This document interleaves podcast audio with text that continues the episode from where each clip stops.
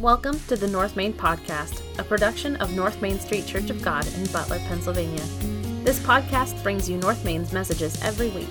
We strive to know God intimately, grow in Christ continually, and go for Him daily.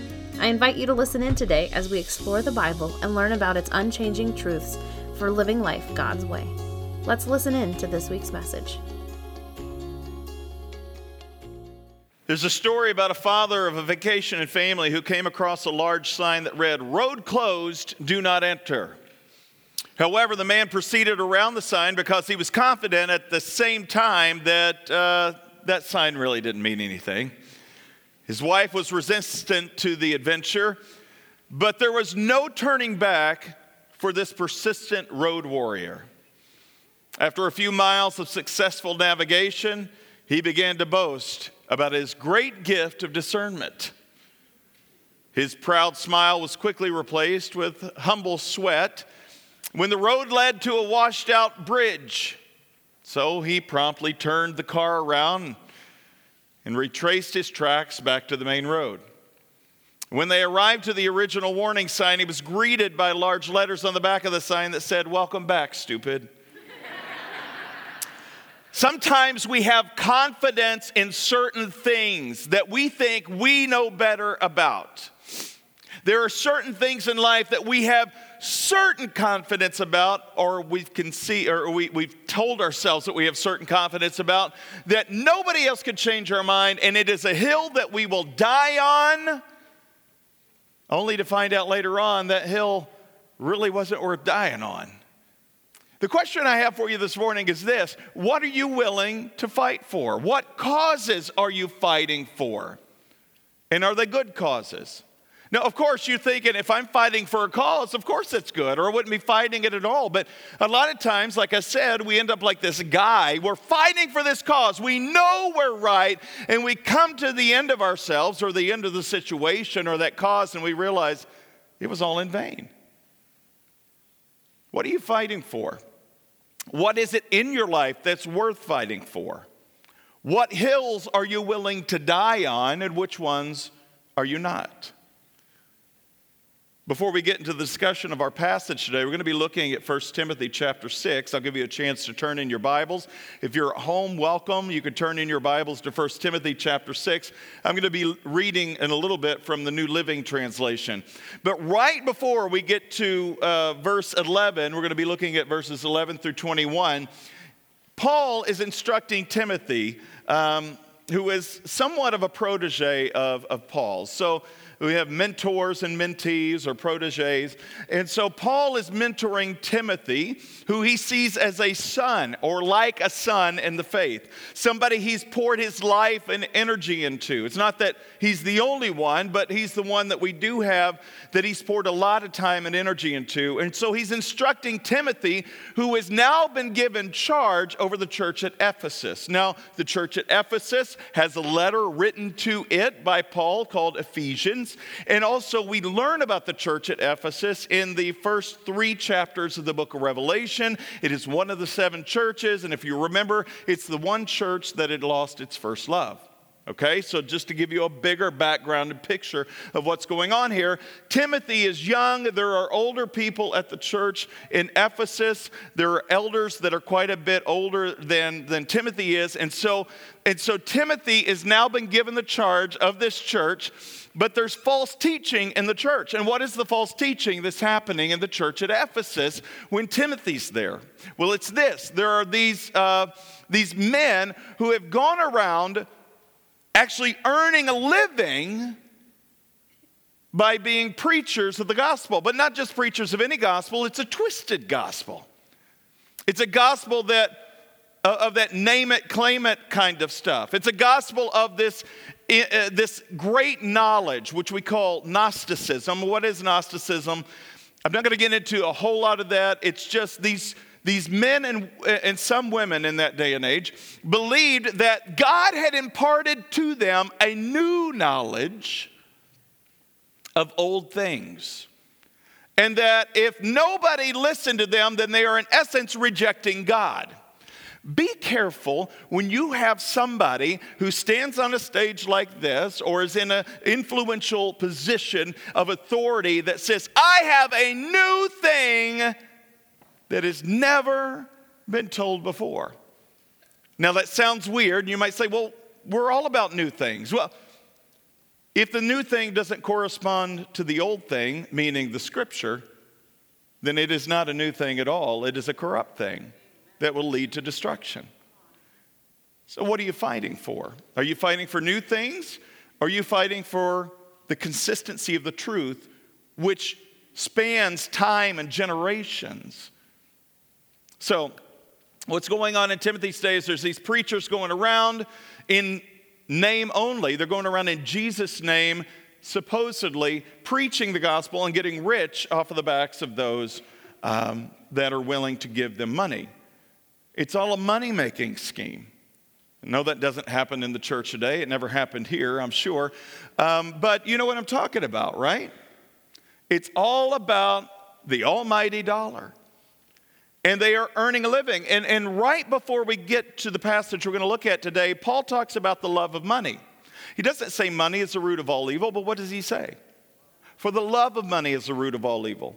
And what had started to happen is there were people are saying, I want this, I want this, I want this, I want this. And there's these people in authority that are saying, basically, this is a sign of success. If you have more and then you are blessed with more and more, then that means God's favor is on you. And if you're cursed and you're not blessed, then that means God's favor is not on you. We talked about this a little bit in my class on Thursday night this past week. We get this corrupt and twisted perspective that if your life is going great, then God's blessings are on your life. That you are in the will of God, you are perfectly aligned with His purposes. But if things aren't going great for you, then obviously God is punishing you.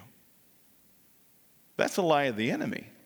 But see, that's a lie that's not only been perpetuated in our day and age, that's a lie that's been perpetuated since well before Christ. And we'll talk about that in just a few minutes. So without further ado, let's get into our message today. 1 Timothy chapter 6, starting with verse 11. but you, Timothy, are a man of God. So run from all these evil things. He's talking about the false teachings and trying to, to profit off of the backs of others in ministry. He says, pursue righteousness and a godly life, along with faith, love, perseverance, and gentleness. Do you notice there's similarity to that list and another list in one of Paul's letters? See, Paul actually has a, a, a pattern of redundancy in a lot of his letters. We see in Colossians and in Ephesians, he has, he has laid out instructions for the family. We also see in Timothy with this pattern of scripture, he's not giving you an exhaustive list, but in Galatians chapter 5, he also gives us a set of virtues. You know what those are? The fruit of the Spirit love, joy, peace, patience, kindness, goodness, faithfulness, gentleness, and self control. And here we see a mirrored image, slightly different, but along the same lines. Okay? Now he goes on to verse 12 fight the good fight for the true faith. Now, the New Living Translation says the true faith, but many of your translations may say fight the good fight of faith. I like the New Living Translation only because there are different kinds of faith out there. You can have faith in the brakes on your car, you can have faith in other people or things. But he's talking here about what specific kind of faith? The true faith. What is true faith?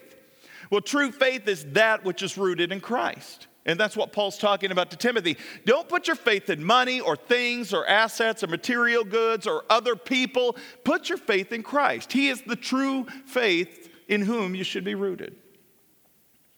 He says, Fight the good fight for the true faith. Hold tightly to eternal life to which God has called you, which you have confessed so well before many witnesses. What is he holding tightly to? That's not, what's he holding tightly to? Eternal life. Uh, some of you read that. Eternal life. I think some of us are holding tightly to this life. I think we struggle that if we can't make our way in this life the way the world expects us to, then we are flat out horrible, ruinous people. But see, Paul knew that instructing Timothy, the successes of this world are not what you're setting out to achieve, it's the success of kingdom causes. That's why I'm asking you to fight the good fight of faith and to, and to, uh, to hold tightly to that eternal life. See, if I'm holding tightly to eternal life, it doesn't mean that this life isn't important, but it makes this life all the more enriching if I have a perspective that is above the problems of this world. If I hold tightly to eternal life, I'm focused on the beyond, but living in the here and now with that sense of hope and goodness, knowing that no matter what this world throws at me, I'm still going to be standing in the end. Okay? And that's what he's talking about to Timothy because he knows he's going into the bullpen in Ephesus. He's saying, Timothy, you're going to be chewed up and spit out if you're not careful. I want you to hold tightly to eternal life. Keep your eyes fixed on the prize, as he might say in another letter. And I charge you before God, who gives life to all, and before Jesus Christ, who gave a good testimony before Pontius Pilate, that you obey this command without wavering. That's hard. When life throws you for a loop and, and you, you feel like you can't stand on your own two feet, or emotionally you're just racked, mentally you're drained, physically you are just zapped of every amount of energy you just don't feel like you could stand.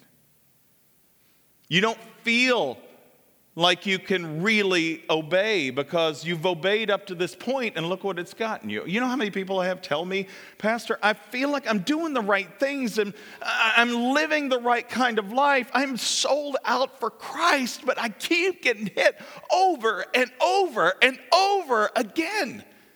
I don't know how much one person can take or one family can take. Or maybe you know somebody like that in your life and they have been hit. It's like, like going to the ocean and standing on the beach and walking out, and the waves are a little bit more stout, and you, you go out just far enough where you're still on ground, but the force of the waves is enough to knock you off your feet, and you just stand back up again, only to get hit again and get knocked down until you're sputtering for air. Do you ever feel like that? And you're like, I'm obeying everything and I'm still getting knocked down. Fight the good fight of faith. Why do you think he says it's a fight? Because it doesn't come easily. I'm getting ahead of myself. Those are in my notes. So let me go on. Okay. Uh, obey this command without wavering, then no one can find fault with you from now until our Lord Jesus comes again. For at just the right time, Christ will be revealed from heaven by the blessed and only Almighty God, the King of kings and the Lord of lords. He alone can never die. And he lives in light so brilliant that no human can approach him. This harkens back to the story of Moses, who's up on Mount Sinai, who says, Lord, I just want to see you face to face. And the Lord says, No, you can't, because if you see me face to face, you'll die.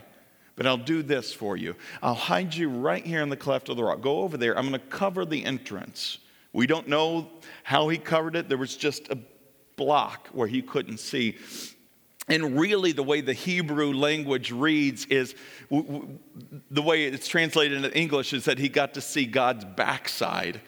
Actually, that's really not true. What he got to see was after God had passed, the afterglow and effect of his passing. He didn't see God, he just saw the remnant effect of what it had on the surroundings when he pulled back the veil from the cleft of the rock.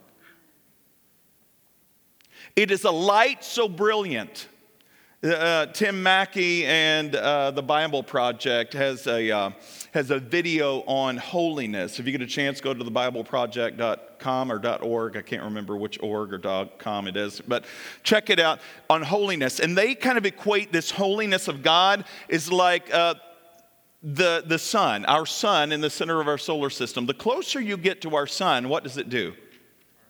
It burns. You can stay safely 92 million miles away. Earth, just in case you're curious, right? You can stay safely here, but you can still get sunburnt, right? Even here. But if you were to get in a spaceship and the closer you get to the sun, what's going to happen? It'll consume whatever you're in and who you are. Is the sun evil for doing that? Is it bad? No, that's just the nature of the atomic processes that cause the sun to be in constant explosion to generate the light. Now imagine we, sinful people, marred by sin in this world, we approach God much like we approach the sun in a spaceship. We can only get so close before we get consumed by it. Moses, you can't see me face to face because you'll die. And then what do we see here? What did Jesus do for us?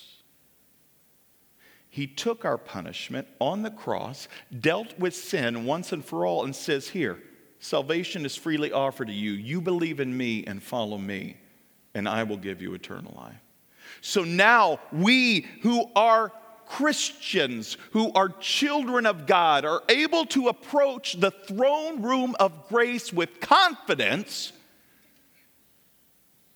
that we can step into that arena because of what Christ has done for us if we believe in Him and follow Him faithfully. That is the good news.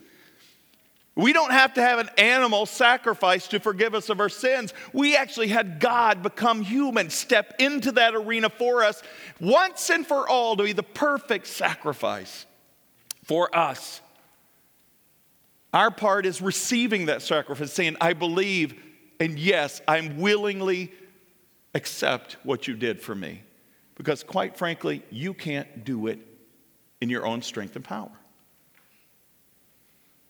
And then we can step into that space because we have the covering and the protection of the blood of Christ on us.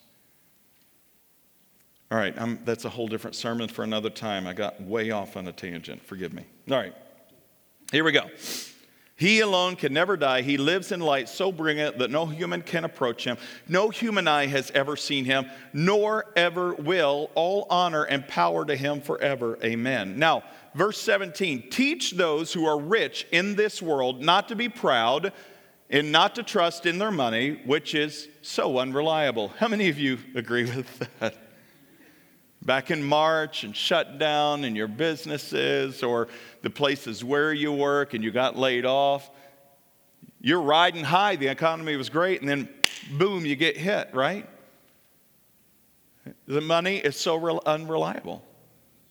I don't even look at my retirement portfolio because I'm still way too young to have anything amassed in that thing. But I did kind of take a peek at it back during the beginning of all this mess and cried a little in my heart. right?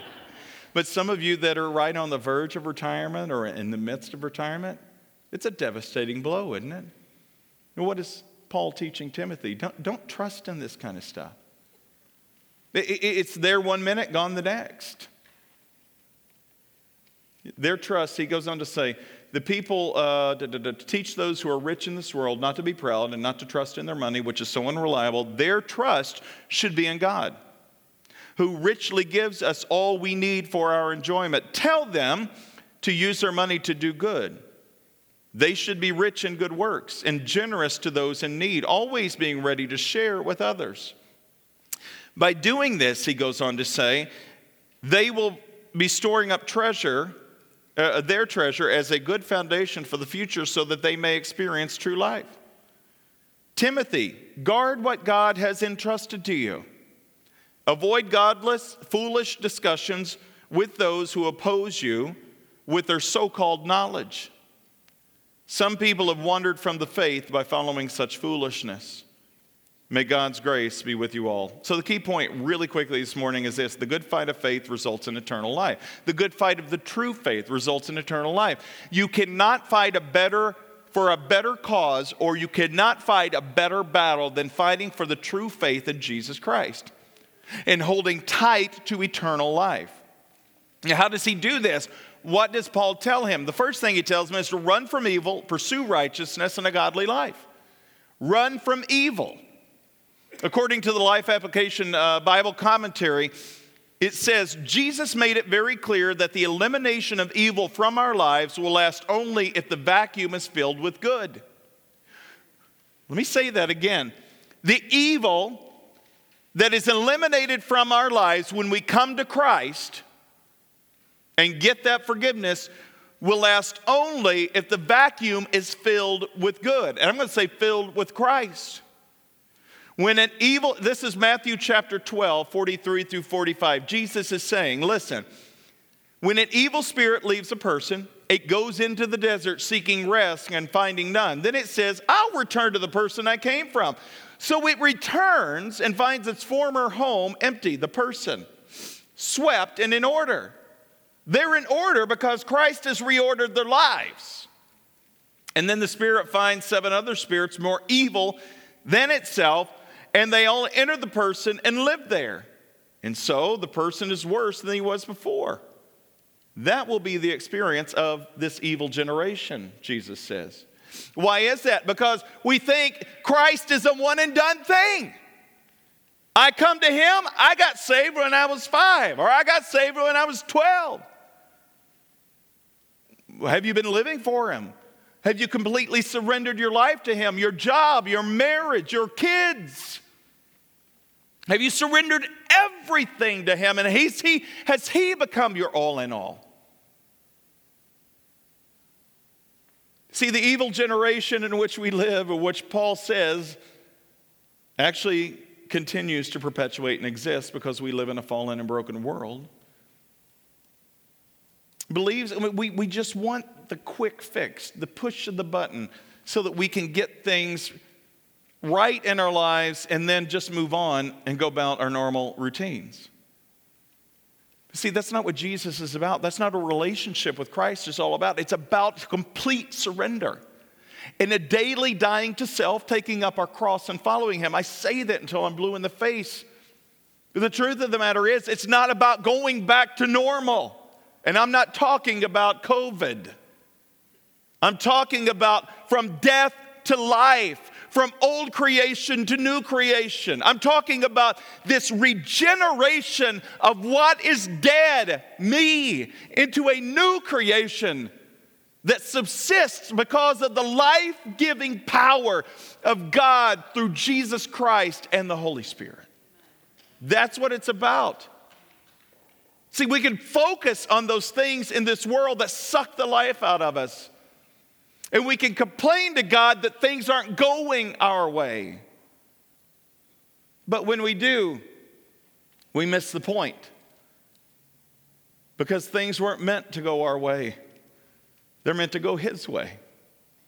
And if we're going His way, sometimes it's going to require us to sacrifice a lot more than we ever imagined. It's not easy, it's hard. I wrote in this point right here you cannot fight the good fight of faith. And, uh, excuse me, you cannot fight the good fight of faith and give in to evil. It just, they're, they're, two, they're, they're counter opposites. What are specific evil things he's talking about here? I could give you some, some off the wall things, but really he's focused around this concept of money in this whole chapter. So let me, let me pull some of this out. Um, he's talking about the entrapment of money and material things. The draw of money and what it can buy is completely alluring. Trust me, I know. I love gadgets and gizmos and tools. I love books. You come into my office, I have a ton of books. I love coffee. I love what money can buy. I do. There are times in our personal budget, Sarah Lee and I could tell you, where we just want to go out to eat, but uh, we got to wait till payday. Well, could we? I don't know. Is there a way we could, uh, let's dump out the change jar. Maybe we could, You know, and, and, it's not that we have to, we have food at home, but do you see what, what I'm talking about? Something as subtle and as simple as that. And again, I'm not saying these things in and of themselves are wrong, but it's alluring what money can buy you. Isn't it? And this allurement starts simply, but can manifest itself in some very ugly ways to the point to where it become, begins to control you. How many of us wouldn't like to have more money? How many, if you, say, if you had an opportunity to have more money, would you have it? yes, we would. Right? And again, money's not the evil thing. The draw of money and what it can buy is completely alluring. It can buy us bigger houses, new cars, give us status, prestige, recognition. It can give us attention and all that our heart desires. Even the desire to have just enough to satisfy us would be great. I don't need a big mansion. I don't need a big house or great fancy cars. I don't mind buying used car. I don't mind. But it's still alluring, isn't it? There's something that still, if we're not careful, can, can suck us in even to just enough. We get caught in this trap ever so easily, and our focus shifts from the provider to the things that money can provide. And that's the problem. There, therein lies the problem and the root of the issue where money isn't evil, but the love of it becomes evil. Okay? So God longs to give us the desires of our hearts. But let me, let me just say this before moving on to the next point. God longs to give us the desires of our hearts, but our desires must first become His desires in order for this to happen. Because we've, we've taken this uh, so far out of context. This idea to seek first the kingdom of God and His righteousness, then all these things will be added to you. What do you think? Okay, so if I go to church, I pay my tithe, I do all these good things, and I serve in some capacity, I teach Sunday school or the kids, or or I make, you know, dinners for this family that's coming home from the hospital. If I, do, if I do that, then that's good.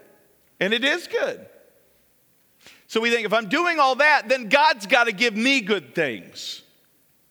That's not what that passage means. We've so misinterpreted and misapplied that verse of Scripture. Seek first the kingdom of God and His righteousness, and then all these things will added to you. If I'm seeking God first in His righteousness, what do you think is going to be happening inside of me? I'm going to be becoming more like Him. My desires, which are for Him and for righteousness, will begin to mold and shape me into this further new creation that He has transformed me to be through Christ. What do you think happens to my desires when I seek Him first and His righteousness? I change. My desires change. So, what is he saying? If your desires change to become more like my desires, yeah, I'll give you what you want. We've, we've, we've done this. I'm seeking him and his righteousness, and I don't get that sports car. That's my desire. My promotion, that job that I applied for, that good grade on that test that's going to make or break me. Seek first his kingdom, his righteousness, then all these things. You have to understand that doesn't come without a change of heart and perspective and a transformation inside of each and every one of us so that our desires become His desires. And His desires for us are one and the same. Okay, number two, fight the good fight for true faith. A.W. Tozer, one of my favorite past authors, says God is looking for people through whom He can do the impossible. Let me say that again. God is looking for people through whom he can do the impossible. What a pity that we plan only the things that we can do by ourselves. You catch that? I see this way too often in the church and in believers' lives is that we are only planning to do that which we can do in and of our own strength. But see, God doesn't want us just to do what we can do. He wants us to do what He can do. And in order to do what He can do, we have to surrender everything to Him and be willing to risk even our reputations to set a goal beyond ourselves that we can't accomplish in our own strength and power to allow Him to show up. Does this make sense? In the same vein of thought, Oswald Chambers writes Faith for my deliverance is not faith in God. Faith means whether I am visibly delivered or not, I will stick to my belief that God is love. He goes on to write, I love this. There are some things only learned in a fiery furnace. What is purified by the fires of a furnace? Metal. What becomes stronger when you continue to reheat and mold it and reheat and mold it? Steel. We live in a steel community. We should know this. There have been forges and, and steel mills. And what happens when you continue to purify metal through the, through the, uh, the, the process of fire? But we can't handle just the heat of a small candle flame, spiritually speaking. See, the problem, I think, in the American church, no, I'm not going to overgeneralize this. The problem in the American church is we've so made the gospel palatable that we've neutered it of its effectiveness. Do you catch what I'm saying? When I read Matthew, Mark, Luke, and John and the gospel of Jesus Christ, you know what I find in there? Things that hit me square between the eyes, step on my toes, sucker punch me in the gut. Just let's narrow it down just to Jesus' words in Matthew 5, 6, and 7, the great Sermon on the Mount. We did a sermon series on this three years ago. And we spent about 17 weeks in that sermon series going through Matthew 5, 6, and 7. You know what we found out? He didn't pull any punches. Jesus was in your face. He wasn't trying to be rude about it, but he was being matter of fact. Here's the truth. Here's the truth. And you know what we notice about his truth compared to the world's truth? It's opposite. It's revolutionary. It's upside down. You want to be the greatest? You have to become the least. You think adultery's bad? What do you do with your thoughts? The greatest in the kingdom is the one who serves. The poor in spirit are the ones who are blessed. You think you should hate your enemy? No, no, no, no. You got to love your enemy. Pray for them. Pray for their well being. See, this is why the Christian life is not easy. This is why Jesus in Matthew chapter 7 in the Sermon on the Mount says, The road to destruction is wide. But the road to eternal life, what is it? It's narrow. And the gate to get there is narrow. You kind of have to shimmy through it. You can't just boldly walk into it. It is tough. But see, this is why the church has failed in our culture, I believe. Because when we start getting pushback, we feel insecure. The fight of good, the fight, to fight the fight of good faith, we think is, is an admirable thing to do, but when rubber meets the road, when a situation happens, we oftentimes in the church shrink back, shrink back from the fight. Whether it's on the issue of homosexuality, on the issue of abortion, on the issue of divorce, on the issue, and I'm just throwing these out. Please don't think I'm going to stand on a soapbox up here. But if the word is truth, and the truth is there are goods and bads, rights and wrongs, there are blacks and whites in regard to what is real, then it behooves the church to stand on that truth even when it's unpopular. It doesn't behoove the church to stand on that truth because it's unpopular and shake a finger of condemnation. But what it does behoove us to do is to speak the truth in love, to offer the grace of God through Christ Jesus, and to provide a way into his presence. That's the point. And no matter how you might try to do that, and standing firm, uncompromised in the truth of the word, fighting the good fight of faith, you're still gonna get fired at. You're still going to get punched at. You're still going to get knocked down as being homophobic and xenophobic and all these other phobias that are popular today, but tomorrow there'll be a whole new set. See, this is the problem. When Jesus says, build your house on the rock, the culture, tell me something. The culture we're living in, the chaos that 2020 has given us, is it on the rock or is it on shifting sand? Can I ask you this question? 10 years ago, projecting to 2020, would you have ever thought we would be debating and arguing some of the nonsense we're debating and arguing? Some of you say, yeah. Well, I mean, some of you might have insight. I think this has taken most of us off guard. Wait, just by the fact that I'm I'm the color I am makes me racist? Or just by the fact that it's this, then I'm that? You see, the root problem, and I talked about this in my Sunday morning class this morning, is the root problem in the world is not all of these other items. You know what it is? It's sin. The problem with prejudice, the problem with sexism, the problem with any of these isms out there is sin. And we can try as hard as we can as a church to fix the symptoms, but there's a problem. And the problem is we're not fighting the good fight of faith by going to the root of the issue and addressing the problem, which is sin. You can't fight a good fight if you don't know the enemy.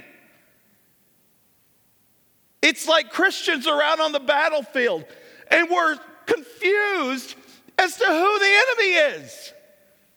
It's the Democrats. No, it's the Republicans. It's Biden. No, it's Trump. It's, it's BLM. No, it's Antifa. No, it's the Tea Party. It's, you know what the enemy is? The enemy is so crafty and deceptive that he gets us focused fighting each other, image bearers of God, that we don't fight him. There is an enemy, and it's not your next door neighbor or the person on the street who's rioting and throwing rocks through windows. Those things are bad, and I'm not dismissing them. But there is an enemy who, if we fight him with a good fight of faith, we win. We win. Church, the enemy has us running, putting out fires here, putting out fires here, putting out fire. The shield of faith was one of those kinds of shields you couldn't run all over the battlefield with. The shield of faith was large and heavy, made of wood, wrapped in leather, soaked in water. And Paul tells us in Ephesians 6, which Matt talked about last week, is we have to stand with that shield. And what does that shield do? The fiery darts of the enemy hit it and are snuffed out by what? The shield of, what is it? Faith. There was a different kind of shield when you were in arm to arm combat. It was small, round, and you could move easily. The shield of faith, you have to stay planted firmly and you have to hold it. Do you catch this? We are too busy scrambling around on the battlefield when we need to stay planted firmly in the truth with the shield of faith. Fight that good fight. Let me close with this. Paul says to Timothy, guard what God has entrusted you and avoid godless and foolish discussions.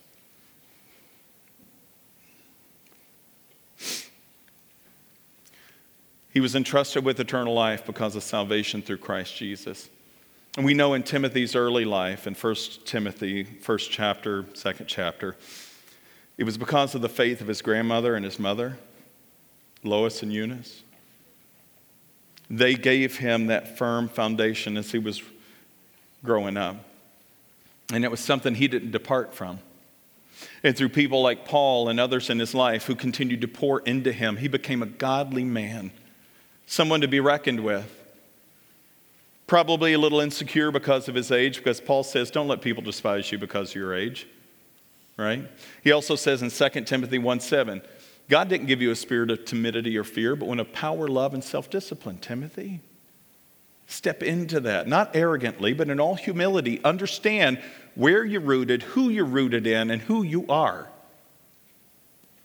Guard what God has entrusted you and avoid godless, foolish discussions. So, the question I have really quickly is this we, some people love to debate for debating's sake, but not every argument or debate leads to fruitful discussion or a fruitful end result. Why do you think Jesus stood silent before his accusers on the day after his arrest when he's standing there, or with the Sanhedrin the night of his arrest? Why do you think he stands quietly? Because he's, he's just told us, like that same night around the table of the Last Supper, as he's talking with his disciples, hey guys, I'm the way, the truth, and the life. No one comes to the Father except through me. So if he is the truth, why isn't truth speaking to the enemy who have arrested him on trumped up charges? Because he knew it was fruitless. As a part of that, he stood silent before his accusers. We even have prophecies of that from 700 years before Jesus is even born. Isaiah 53. We see this image not of a broken man, but a man who just decides at this point, now is the Father's time. And he steps into the Father's will. Do you know what the Father's will was for him? the cross. He prays in the garden that night before he's arrested Oh, Father, please let this cup pass from me. But not my will, your will be done. See, I think there are many of us that need to be doing that. Father, not my will, your will be done. See, the fight of the, the good fight of faith is not about my will, but about his. And His will oftentimes takes us through fiery furnaces. Shadrach, Meshach, and Abednego mentioned this on Thursday night too, about in my class, and, then I teach on the Bible. And I love when Shadrach, Meshach, and Abednego are taken before King Nebuchadnezzar, and there's a big statue there that everybody in the community is supposed to bow down and worship, except these three guys won't do it. And so they get tattled on by some of the other leaders, and they come before Nebuchadnezzar. And Nebuchadnezzar says, Is this true? You won't bow down before my statue. You know I have all authority to throw you into the fiery furnace. And I love their response. And it's not, we, we think it's arrogant and pompous. It's just matter of fact, the way Jesus was in the Sermon on the Mount and other teachings, it was in all humility. Shadrach, Meshach, and Abednego said, Listen, we're not bowing to your, your statue. There is, and I'm paraphrasing, please don't quote me on detail. There is one God, and we believe He is able to deliver us from the fire. But even if He doesn't, we're still not going to bow to your idol. We need strong men and women of the faith that are willing to stand in 2020 and going into 2021 not arrogant, pompous, or vindictive, but in all humility and love to say, I believe in a God who is willing to uh, uh, is able and willing to deliver me if he will. But even if he doesn't, I'm not bowing down to this. Even if he doesn't. It all boils down to trust. So, again, as our worship team comes forward, let me ask you this question What causes are you fighting for? What have you dedicated your life to that is of eternal significance? do, you, do you find yourself fighting in vain for things that, if you really think how they're going to play out, don't amount to a hill of beans? See, not only does the church need to refocus its energies on the good fight of faith, individuals within the church need to focus on that good fight of faith too. Because if not, you, may find yourself being under the employ, ever be it so subtly, of someone who's just trying to get you distracted from the good fight of faith. There are battles that are good to fight, but the battle that's best is one that leads to the end result of faith. Okay? Let me close with this. In James Snyder's book entitled William Wilberforce, he recounts the time the, that John Wesley wrote a letter to, uh, on his deathbed to William Wilberforce. If you're not familiar with Wilbur, Wilbur, hmm, William Wilberforce, not Wilbur William Force, it's a spoonerism. Anyway, William Wilberforce, he's the guy that fought his whole life in Great Britain for the abolish, abolishment of slavery. There's a movie made about him.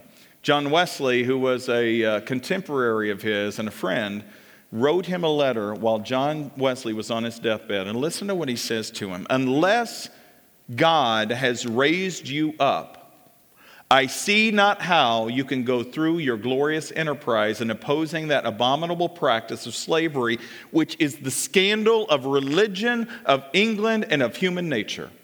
Unless God has raised you up for this very thing, you will be worn out by the opposition of men and of devils.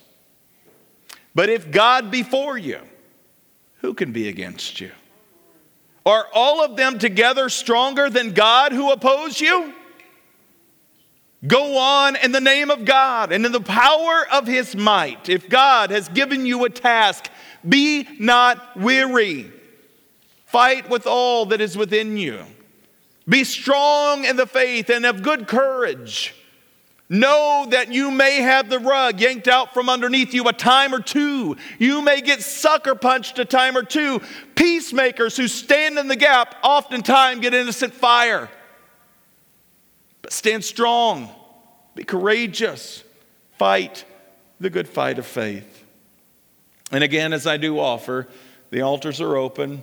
You come to my right if you want to be prayed for, you can come to my left if you want to pray alone. But I'd be remiss if I didn't offer you an opportunity if you didn't know about this faith in God that I speak of through Christ Jesus.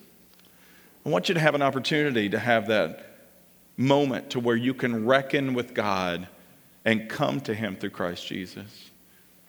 Maybe you've been skirting this issue. You've been in church all your life and you've been tiptoeing around the issue, being as close to the edge as you possibly could, but you never made that full commitment of faith in Christ Jesus. Today's the day. Today's the day. I'm going to promise you right now, and this isn't a great church growth promise, but it's not going to be easy when you make that decision. As a matter of fact, there may be things that get a little bit harder for you. And I'm telling you, the fight of faith is a good one. Hold on to that eternal life that you find through faith in Jesus Christ and keep your eyes fixed on Jesus.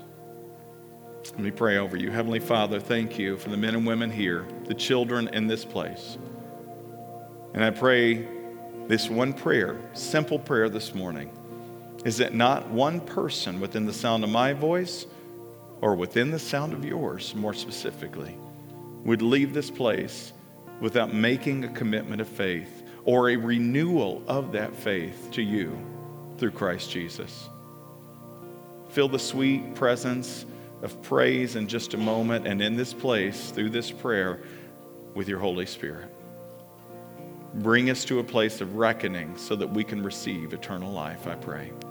Amen.